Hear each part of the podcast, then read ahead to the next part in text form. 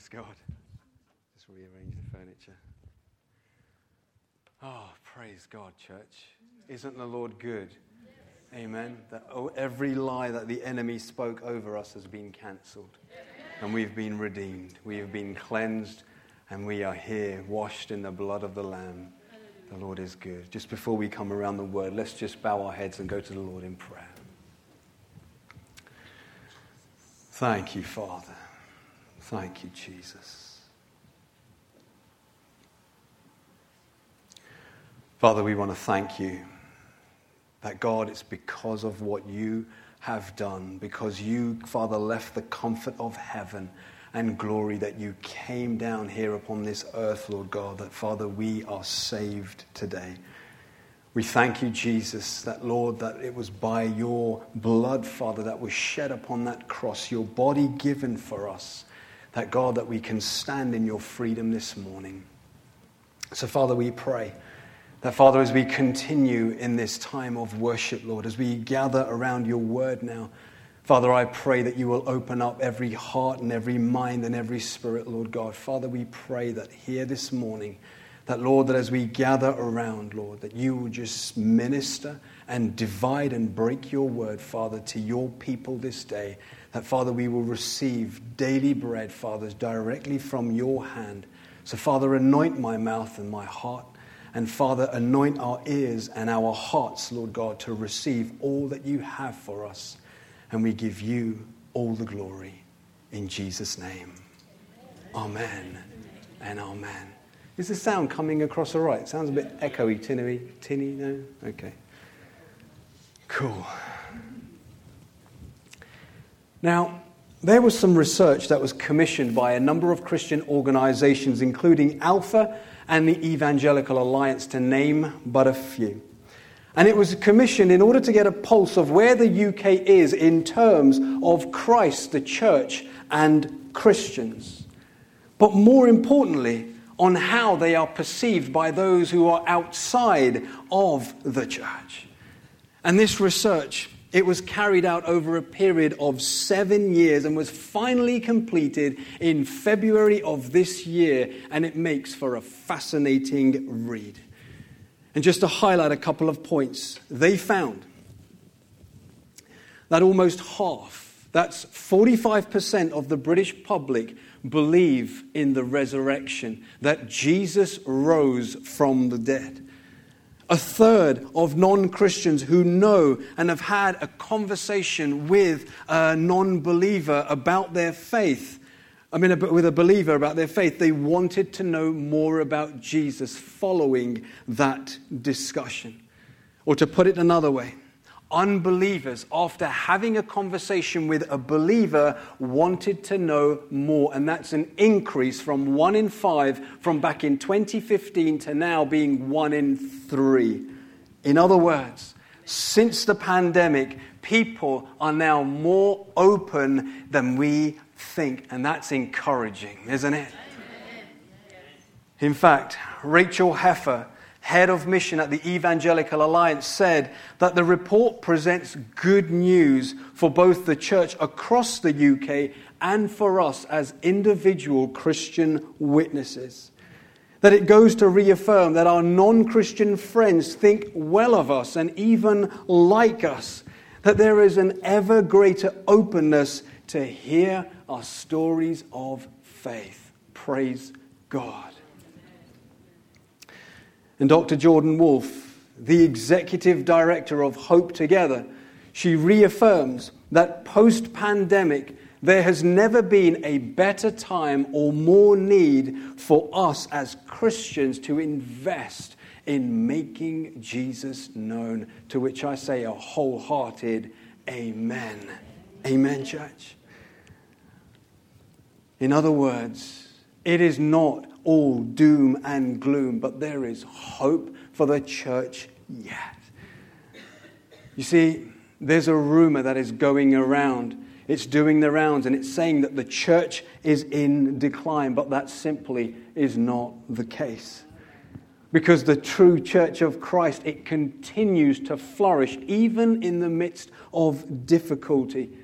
Because the Lord has got his hand upon his church, and the gates of hell shall not prevail against it. Amen.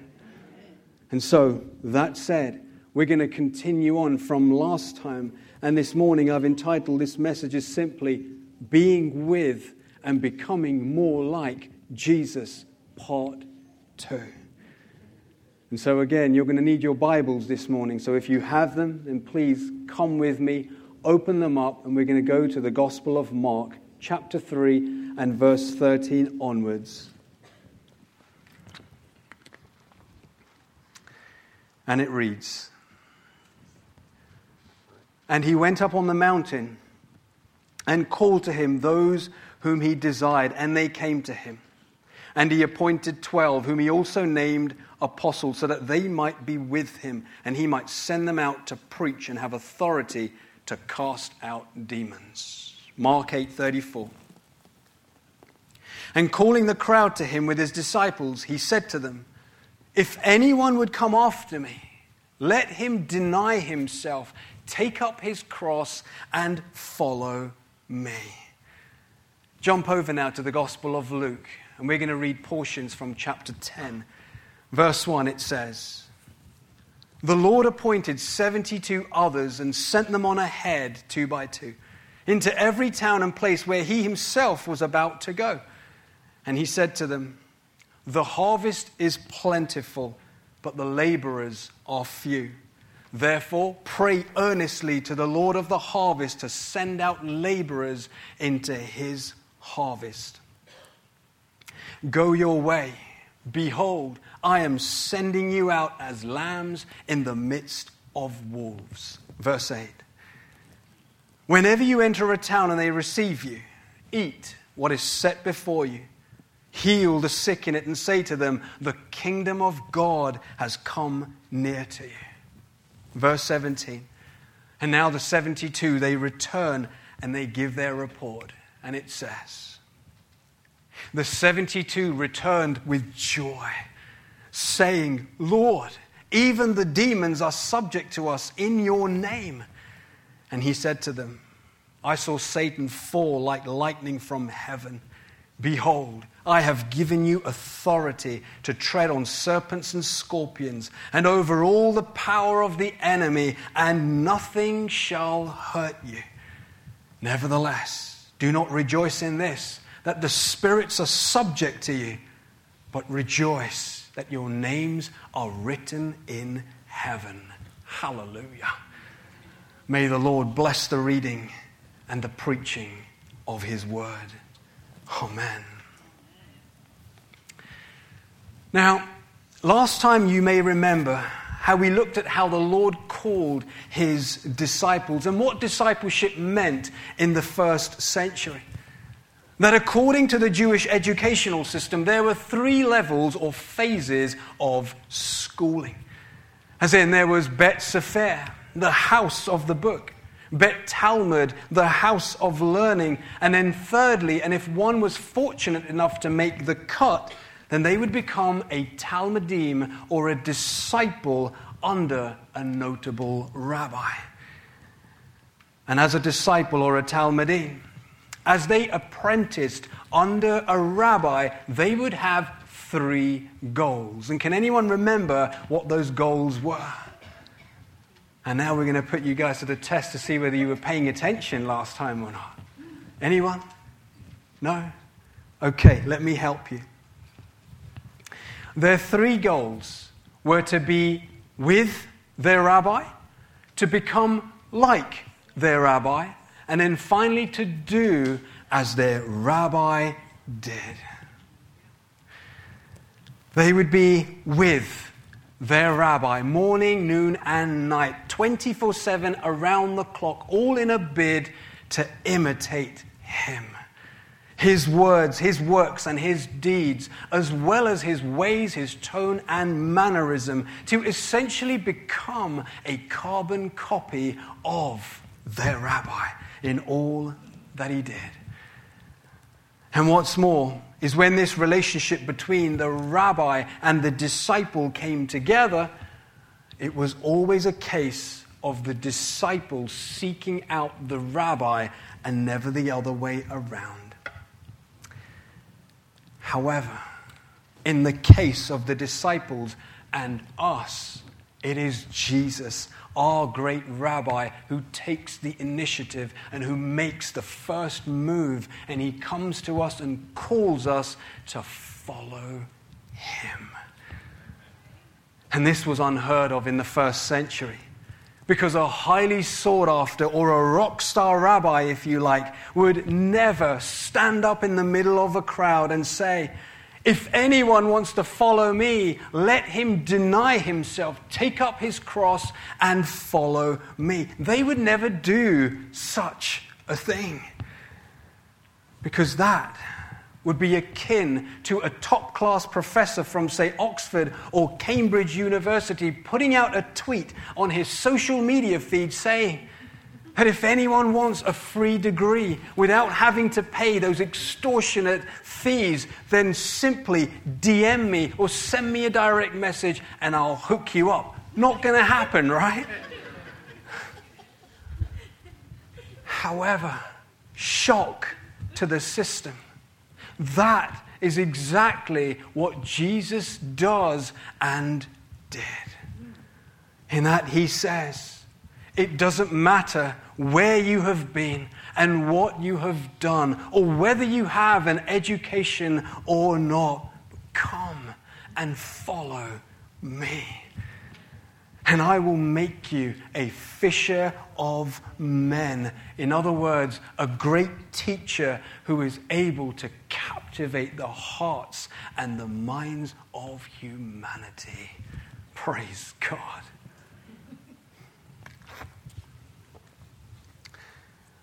In other words, or as someone has once said, he said, Christ, he doesn't call the qualified, but he qualifies the called. Amen. Amen. And once a disciple was paired with a rabbi, they would become like him and they would do everything that he did. And last time, as we saw that the key to all fruitfulness, love, and power, it comes through the means of the word abiding, to simply be with Jesus. John chapter 15. And you may remember that analogy of the tea bag, that the longer it remains in the cup, the more stronger it becomes. And the same is true of us that the more we minnow and abide and dwell in the presence of Jesus, the more Christ like we become. Amen.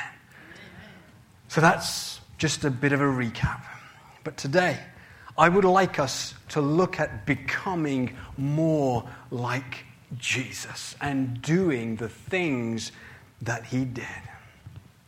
Namely, to preach the gospel to cast out devils, and to heal the sick. Are you up for that this morning, church?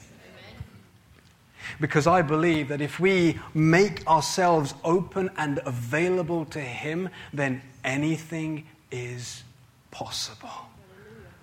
And in the process, we become more and more like our rabbi. Amen. Now, Becoming more like Jesus is a biblical framework and it's a biblical model demonstrated by the Lord Himself. I mean, it's discipleship 101 according to Jesus. In that first, Jesus says, Watch me. And then, secondly, he says, Now you have a go, and I'll watch you. And then, after, he says, Now off you go and make disciples of all nations. Now you may say, but Ron, how on earth did Jesus do what he did? I mean, how did he perform his miracles and from where did he get his power from? And that's a good question. One which deserves an answer. And so here is my attempt. You see, when it comes to the question of how did Jesus do all that he did? There are two schools of thought. Some, they say, well, it's because Jesus was God. Therefore, the miracles that he performed were due to his godness. End of story, no further discussion required. However, others would argue that Jesus was able to minister in the supernatural because he was anointed by the Holy Spirit. Now, to be honest, I never really gave it much thought. But then the more I looked into it, the more filled with hope and joy I became. Because if it is the latter of these two views, then we have much to get excited about because the implications are huge for followers of Christ. But before we get there, allow me to give you the backstory or the backdrop, if you like. Now, we are told that before the Enlightenment era, around the 18th century, where science became king and rationalism undermined religious tradition, the average person had a more of a spiritual worldview. As in, before this period, when the sun rose in the morning, people believed that God had made a brand new day. And this is true. However, post Enlightenment and due to scientific discovery, people would then say, wow, the sun hasn't just come up, but the sun rises because the earth is spinning at approximately a thousand miles per hour and that the earth revolves around the sun at approximately 67,000 miles per hour. And we are nothing more than just a speck of dust on this huge ball we call the earth. Thus, a more secular worldview was birthed. And with it came the terminology like natural and supernatural. Natural meaning governed by the laws of science, supernatural, meaning surpassing the laws of science. And with that, the belief in a supernatural God was thrown out because the supernatural was no longer considered to be popular or fashionable to believe in. And at this point, some Christians are just freaking out, as they often do. And so, as a reaction to the age of enlightenment, the idea that everything Jesus did was because he was God was born. And that idea has been doing the rounds ever since. Now, yes, Jesus is the unique Son of God. And yes, he is the second person of the Trinity. 100%, absolutely, no denying it. However, to relegate everything to the divinity and to the godness of our Lord, it doesn't quite tally up. Because the problem with this assumption is that if Jesus performed miracles due to his godness, then how do we explain Moses and Elijah, Peter and Paul performing their miracles because they never claimed divinity? And so, the claim that Jesus did everything that he did because he was God was simply a reaction to the age of enlightenment. Because prior to this, and going back to the early church and going back to our original question of how did Jesus do what he did?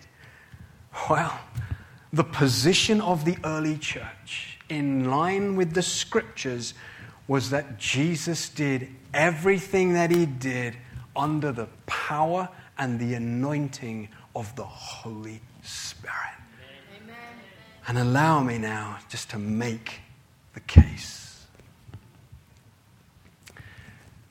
You see, during the first 30 years in the life of our Lord, Jesus never performed a single miracle. But the only thing that we ever read of note is that he's in the temple at the age of 12 and he is teaching. And the people marveled and they are amazed, but he performed no miracle.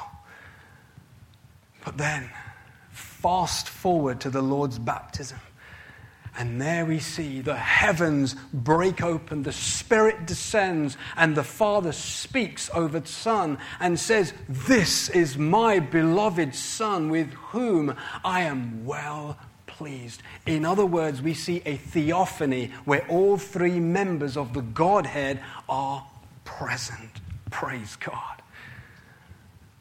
And then immediately after the baptism, we read that Jesus is led by the Spirit into the wilderness.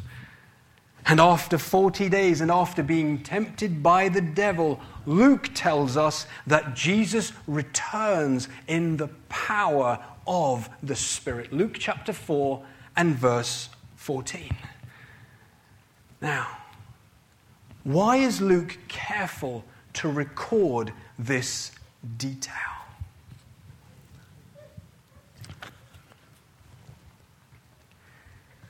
Because he wants us to know that it's only after the Spirit descends that the ministry of our Lord is initiated and activated. And that makes sense, especially when we read and understand it in light of that great Christological hymn that we find in the book of Philippians, chapter 2, and verses 6 to 11, where speaking of Jesus, it says, who, being in the form of God, did not consider it robbery to be equal with God, but made himself of no reputation, taking on the form of a bondservant and coming in the likeness of men. And being found in appearance as a man, he humbled himself and became obedient to the point of death, even the death of the cross.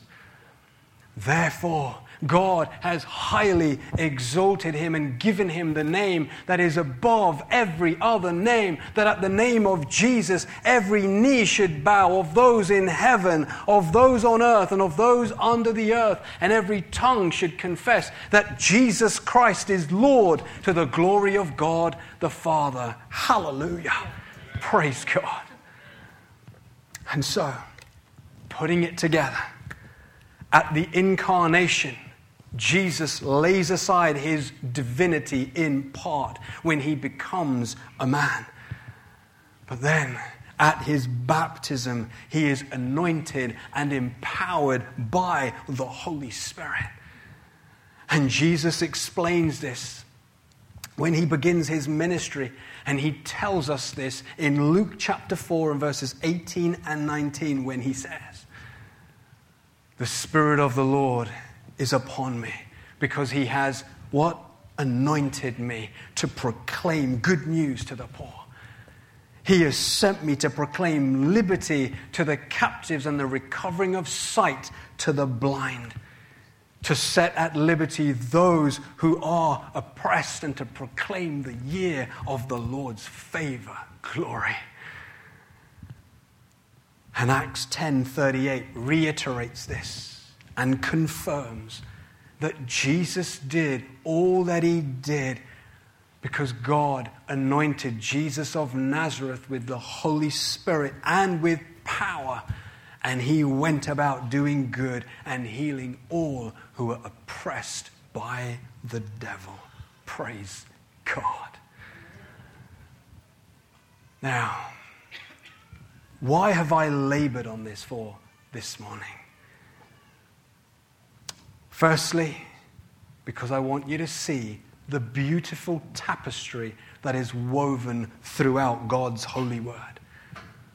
And secondly, and as John Thompson tells us, that Jesus is not only our Savior, our Master, and our Lord, He is all those things, but He is also our model and our example to follow. That if Jesus needed the empowering of the Spirit's presence, then how much more do we? Amen. And so, if we really want to be like Jesus and do the things that he did, then we really need to lean into the things of the Spirit. And like Jesus, we need to become 100% submitted to the Father and 100% reliant upon the Holy Spirit. Because what began with Jesus, thankfully, doesn't end with Jesus, but rather he commissions us to go and do likewise in the power of his Spirit. Amen. Amen. Now, just before moving over to Harlow, a dear brother and I were ministering to a family that was coming under some spiritual attack. In fact, it was demonic. Now, at this point, I didn't have much experience with dealing with deliverance ministries and the demonic. However, when I heard that there were churches who allegedly profess to be, uh, believe in the, spirit, the things of the Spirit, and yet refuse to help this precious family, it quite frankly grieved me. Because that's not the heart of Jesus. And so we went to minister to this family. And I thought that there was going to be this huge showdown between God and the devil. But in reality, there was no such thing. We began to pray for this family. And as we did, in the name of Jesus, this demon begins to manifest and tells us, do not pray in that name, but pray in the name of God. And so we began to pray in the name of Jesus even more. And as we did, this demon begins to shudder and shake under the power of that glorious and blessed name. Praise Him. Now, I mention that to say that this is part of the ministry that Jesus calls His church to. But let us not be like the 72 who return rejoicing that demons were subject to them. There is a place for that. But more than that, let us rejoice in the fact that our names are written in glory. Amen. Now, if you would call yourself a disciple of Jesus, then these things, preaching the gospel, casting out devils, and healing the sick, ought to be standard for us. Because as we apprentice under our Lord in the school of Jesus, we will never graduate. But as we abide in Him and grow in greater and greater intimacy with Him, we will become more like him and do as he did. Do you believe that, church? Because I tell you, the church is his visible presence here upon the earth. And he has given us much authority, he's given us the keys of the kingdom. And he is with us every step of the way. But the enemy would have you believe that you're powerless, you're nothing, you're a nobody, just like we saw that little clip earlier on. And we have no power, and it's the greatest deception. It's the biggest lie coming from the very pit of hell. But once a believer begins to stand in his or her authority as to who he or she is in Jesus, the enemy isn't afraid of the sheep, he's afraid of the shepherd who stands behind the sheep. And what does Jesus say? I am the good shepherd, and no one can come and ravage his sheep. He stands guard over them. He's a faithful husband, and he is a good shepherd and a great God. Amen. Amen.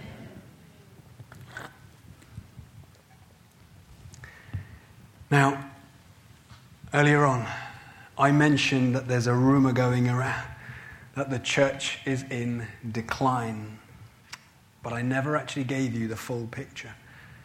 And so, here it is.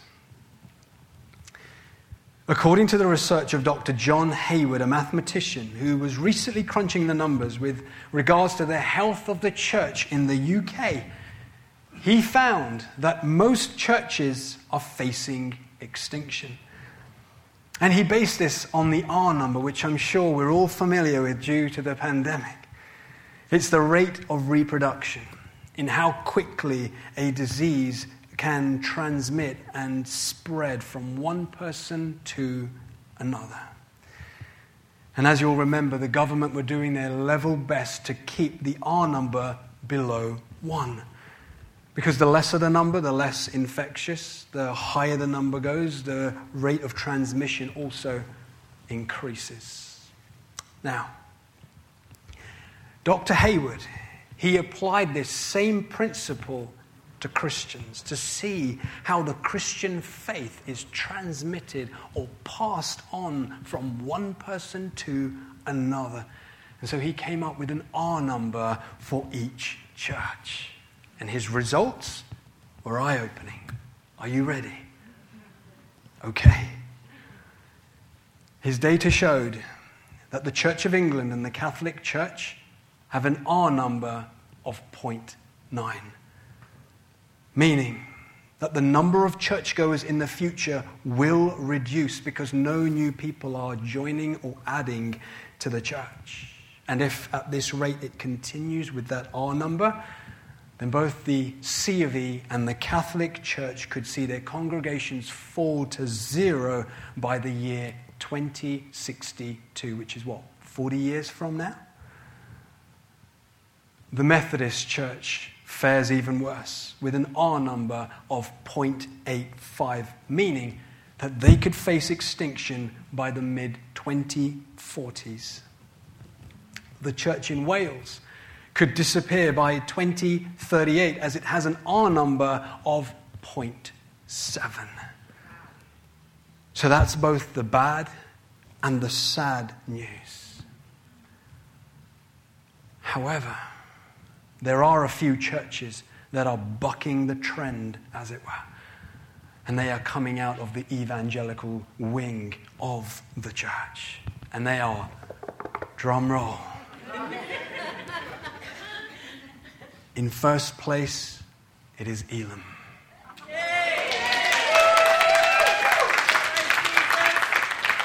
And by the grace of God, we are one of the fastest growing churches in the UK.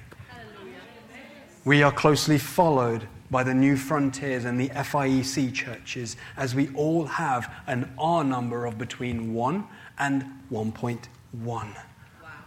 And we praise God for our contagious faith. Amen.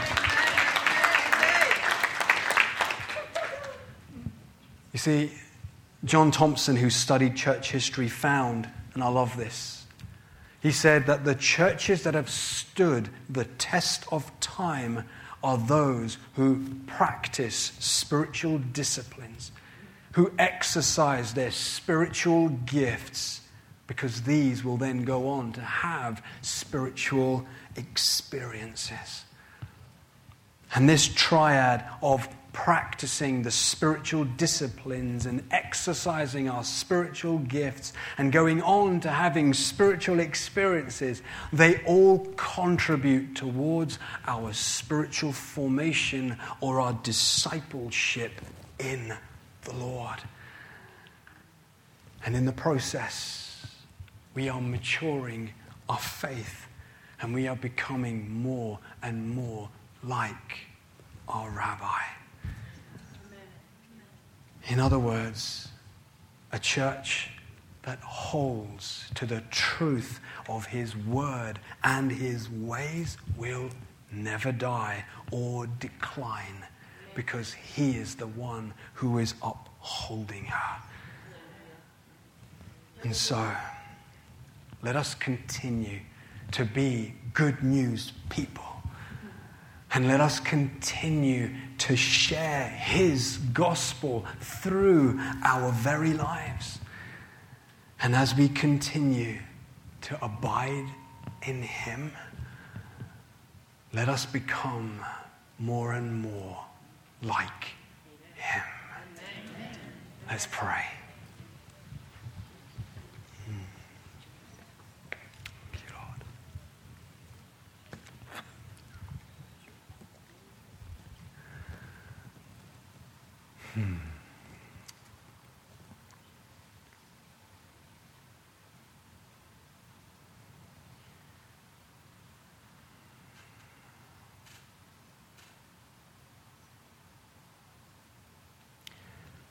I wonder if that's your heart this morning.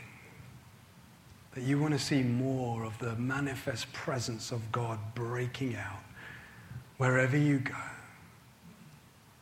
Then just join with me in this prayer and just, just join your yes with His. Because I don't know about you, church, but I don't want to just contain His presence and His power in this house, as wonderful as it is to come and gather and just to be refreshed in his presence. But more than that, I want to see his kingdom breaking out in the office this time tomorrow morning, wherever you may be, in the, in the workplace, at the coffee shop, or meeting with your colleagues, or even walking the dog with your neighbor, whatever it may be, whatever that looks like for you tomorrow morning and throughout the week. Don't you want to see his kingdom break in and come in? And the great thing is, as we see more miracles outside of the church than there are inside, because that's where people are, and that's where His Spirit is moving and working, and He wants to meet with them. And He uses His church, His body, individuals, both individually and corporately, to move in and through us to them. You see, your colleagues at work, I cannot speak with them. I would love to, but I can't. That's why you're there. Or wherever you go which is why you're there. So if that's your heart, then just join with me. Just say, pray under your own breath God, this is what I want. I don't want to just, just tick the box. I don't want to just do church and then on to the normal things. But God, I want you. And I want to see your kingdom come.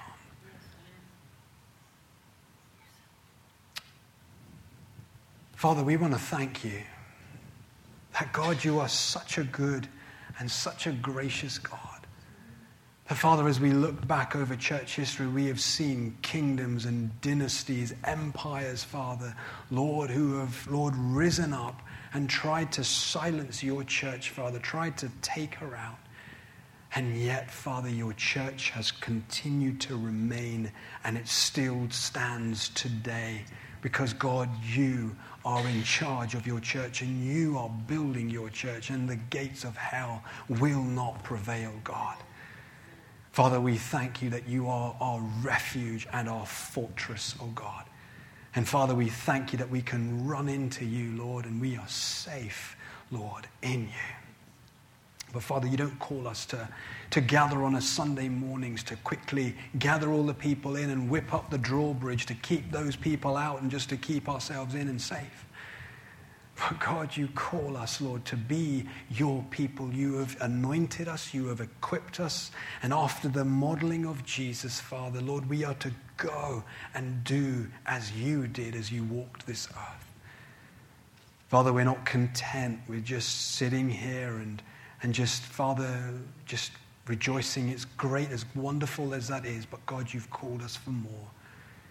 You call us to share, Lord, who you are, Father, to go for our lost brothers and sisters, to let them know that there is a Father in heaven who loves them and is calling them to himself. And Father, you build your church through your church. So, Father, I pray that those, Lord, whose hearts that you can see right now, those who want to join their yes with yours, Father, I pray that you will increase upon us, Lord. Increase, Father, that we will be more sensitive to your spirit, Lord, that we will do whatever you want us to do, Father, in any given moment.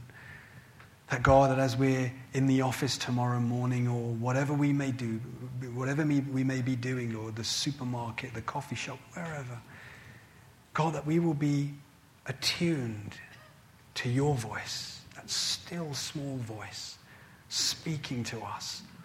And God, I pray that we will take a, a step of faith and we will perhaps walk over, Lord, or offer somebody a smile or even a greeting. And Father, just to hear what you are saying and to be that conduit, Lord God, for heaven to touch earth through us. So, Father, we give you praise. And we give you all glory.